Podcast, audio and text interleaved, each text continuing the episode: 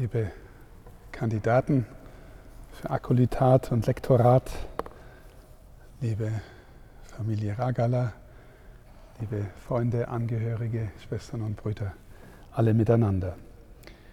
In diesen letzten Tagen des Advents stellt uns die Kirche noch einmal intensiv die Gestalt des Täufers vor Augen. Johannes der Täufer wird im allerletzten Buch des Alten Testamentes angekündigt, im Buch Maleachi, mit dem schönen Satz, er wird das Herz der Väter wieder den Söhnen zuwenden und das Herz der Söhne ihren Vätern. Und äh, dann kann er kommen, der da erwartet ist und muss das Volk nicht im Untergang weihen. Also Johannes wird einen Dienst tun, der versöhnt, der die Menschen mit Gott versöhnt. Und äh, im Ankommen mit, von Johannes geschehen eigenartige Dinge. Wir alle wissen, dass er im Tempel diese Erscheinung hatte des Engels Gabriel und dann sich offensichtlich nicht leicht getan hat, dem Engel zu glauben und deswegen stumm war, bis Johannes geboren wurde. Und wir haben nun gehört, dass er am achten Tag dann nach der Geburt wieder zu reden begonnen hat, nachdem er Gott gehorsam war und den Namen gewählt hat, der für Johannes ausersehen war, der da heißt, Gott ist gnädig. Johannes bedeutet, Gott ist gnädig. Was kann das für diese Dienste sagen, zu denen wir die vier Kandidaten beauftragen für Lektorat und Akolytat? Zunächst, wenn wir versuchen, die Texte geistlich zu lesen, vor allem die Geschichte des Johannes und seines Vaters Zacharias.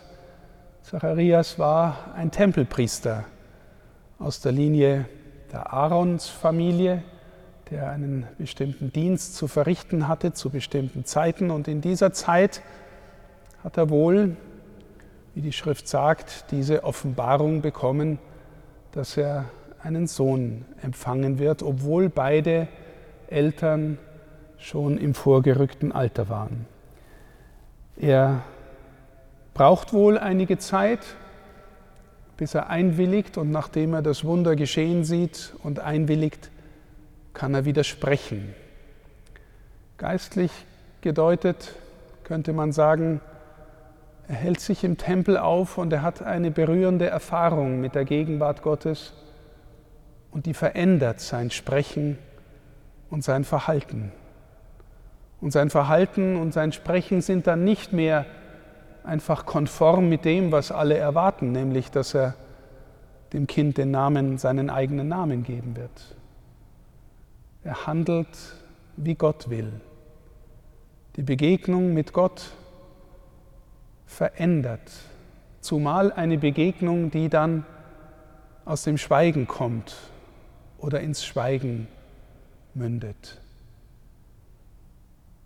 Das Wort, das Johannes sagt, wird gewissermaßen, das Wort, das Zacharias sagt, wird gewissermaßen aus ihm geboren, aus der Begegnung, die er mit Gott hat. Liebe Mitbrüder, die Sie Lektoren oder Akolyten werden, manchmal habe ich den Eindruck, wenn in unserer Kirche das Wort Gottes verkündet wird, dass wir uns nicht so leicht tun, dass es aus dem Schweigen und aus der Begegnung mit Gott empfangen und verkündet wird. Manchmal höre ich Lesungen, die vorgetragen werden im Gottesdienst, wo man nicht den Eindruck hat, dass der oder die Lektorin weiß, was er da sagt. Und dann ist so ein Text das Gegenteil von einer Einladung dann wird so ein Text eher wie eine Wand anstatt eine Tür. Wenn wir Texte vortragen und äh, die Menschen nicht den Eindruck haben, dass da eine innere Verbindung des Lektors, der Lektorin besteht mit dem, was er oder sie sagt, dann besteht die Neigung, sofort wegzuhören oder die Neigung dazu, innerlich zu denken, verstehe ich ja eh nicht. Wenn jemand im Schweigen gewissermaßen im inneren Tempel beim Herrn war und einen Text von dort her aufnimmt und als eine Wirklichkeit eröffnet, so versucht vorzutragen, dass der andere Mensch in diese Wirklichkeit innerlich mit hineinfinden kann, aus der heraus der Text geschrieben und geboren ist, dann wird Lesung eine Lesung im Sinne einer Einladung und nicht im Sinne einer Wand, im Sinne einer Tür, die spüren lässt, dass der Lektor, die Lektorin von innen her von dem Geheimnis berührt ist, von dem die ganze Schrift erzählt. Ich glaube, wir müssen insgesamt in der Kirche immer wieder neu das Geheimnis des Wortes Gottes und der Heiligen Schrift entdecken. Wir sind in einer herausfordernden Zeit in der Kirche, habe ich gesagt, und wir erleben viel von dem, was da vorgetragen wird, kritisiert wird, verschuldet worden ist, manchmal dramatisch verschuldet worden ist. Und viele Menschen neigen heute dazu, Kirche auf Skandale zu reduzieren. Trotz aller Skandale wird die Kirche immer Ort der Gegenwart Gottes sein und bleiben und wir gewinnen Glaubwürdigkeit oder Einladungskraft, wenn wir aus der Gegenwart des Herrn leben aus der Mitte des Tempels, dort wo sein Wort geboren worden ist. Immer wieder neu von dort her leben, sprechen, handeln. Kommunion austeilen im besten Sinn des Wortes. Das heißt, die Liebe verschenken, die uns geschenkt ist.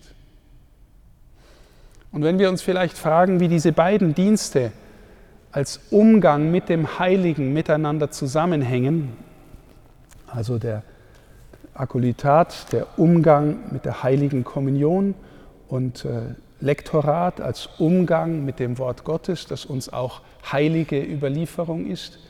Wie hängen beide zusammen eigentlich? Nun, die Kirche glaubt, was sie betet und betet, was sie glaubt. Und äh, nach jeder Lesung, die ein Lektor vorträgt, sagt er normalerweise, Wort des lebendigen Gottes. Das ist eine Proklamation, das ist ein Ausdruck des Glaubens. Manchmal hören Sie vielleicht in Gottesdiensten, wo jemand sich modern und kritisch fühlt, dass er am Ende sagt, das waren die Worte der Lesung. Das braucht er mir nicht sagen, das wissen wir alle selber. Aber dass jemand proklamiert, das ist das Wort Gottes, das sich hier ausdrückt. Dann glauben wir, dass die Schrift von vorne bis hinten Gott als ihren Hauptautor hat. Geschrieben von Menschen in menschlicher Gestalt, in menschlichen Worten, aber hintergründig spricht aus den Worten der Schrift Gott selber. Und wenn wir dann auf das Weihnachtsgeheimnis zugehen und hören, dass das Wort selber Fleisch geworden ist. Und wenn wir gleichzeitig sagen, die Eucharistie, die wir feiern, ist Quelle und Höhepunkt allen kirchlichen Lebens, wie es das Zweite Vatikanische Konzil zum Ausdruck gebracht hat, dann dürfen wir sagen, die Schrift dreht sich von vorne bis hinten um Christus selber, weil er das Wort Gottes in Person ist. Die Schrift dreht sich von der ersten bis zur letzten Seite um Christus. Es geht direkt oder indirekt um ihn, weil er das Wort selber ist. Und der zweite Punkt,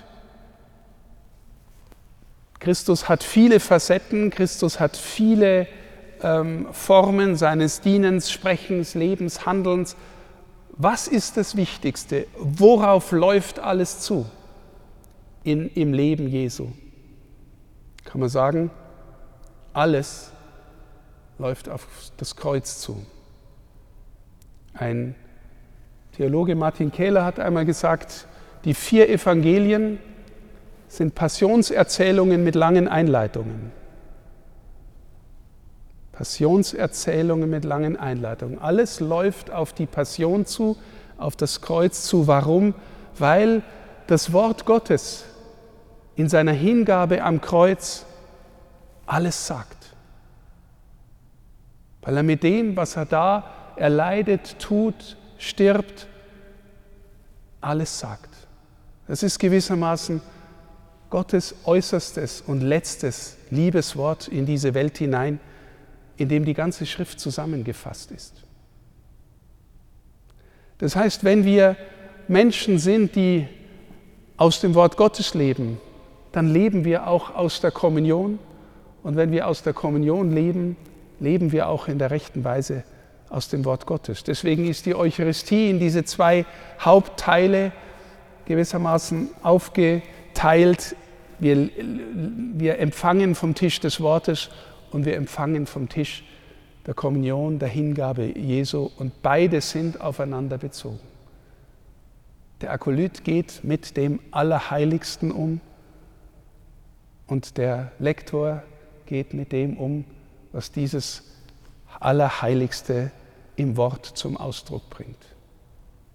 Mir ist wichtig, dass wir immer neu uns darum mühen, dass wir Menschen werden, die mit großem Respekt vor dem umgehen, im Schweigen, im Dienen, in der Liebe und dass wir dann Menschen werden, die einladend Türen öffnen, aus dieser Wirklichkeit sprechen, aus der sie das Wort empfangen haben und die Kommunion empfangen haben.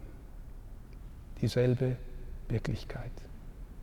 In diesem Sinn dürfen wir euch jetzt beauftragen, diesen Dienst in der Kirche zu übernehmen und zu tun. Und ich danke von Herzen, dass ihr bereit seid, euch dafür zur Verfügung zu stellen.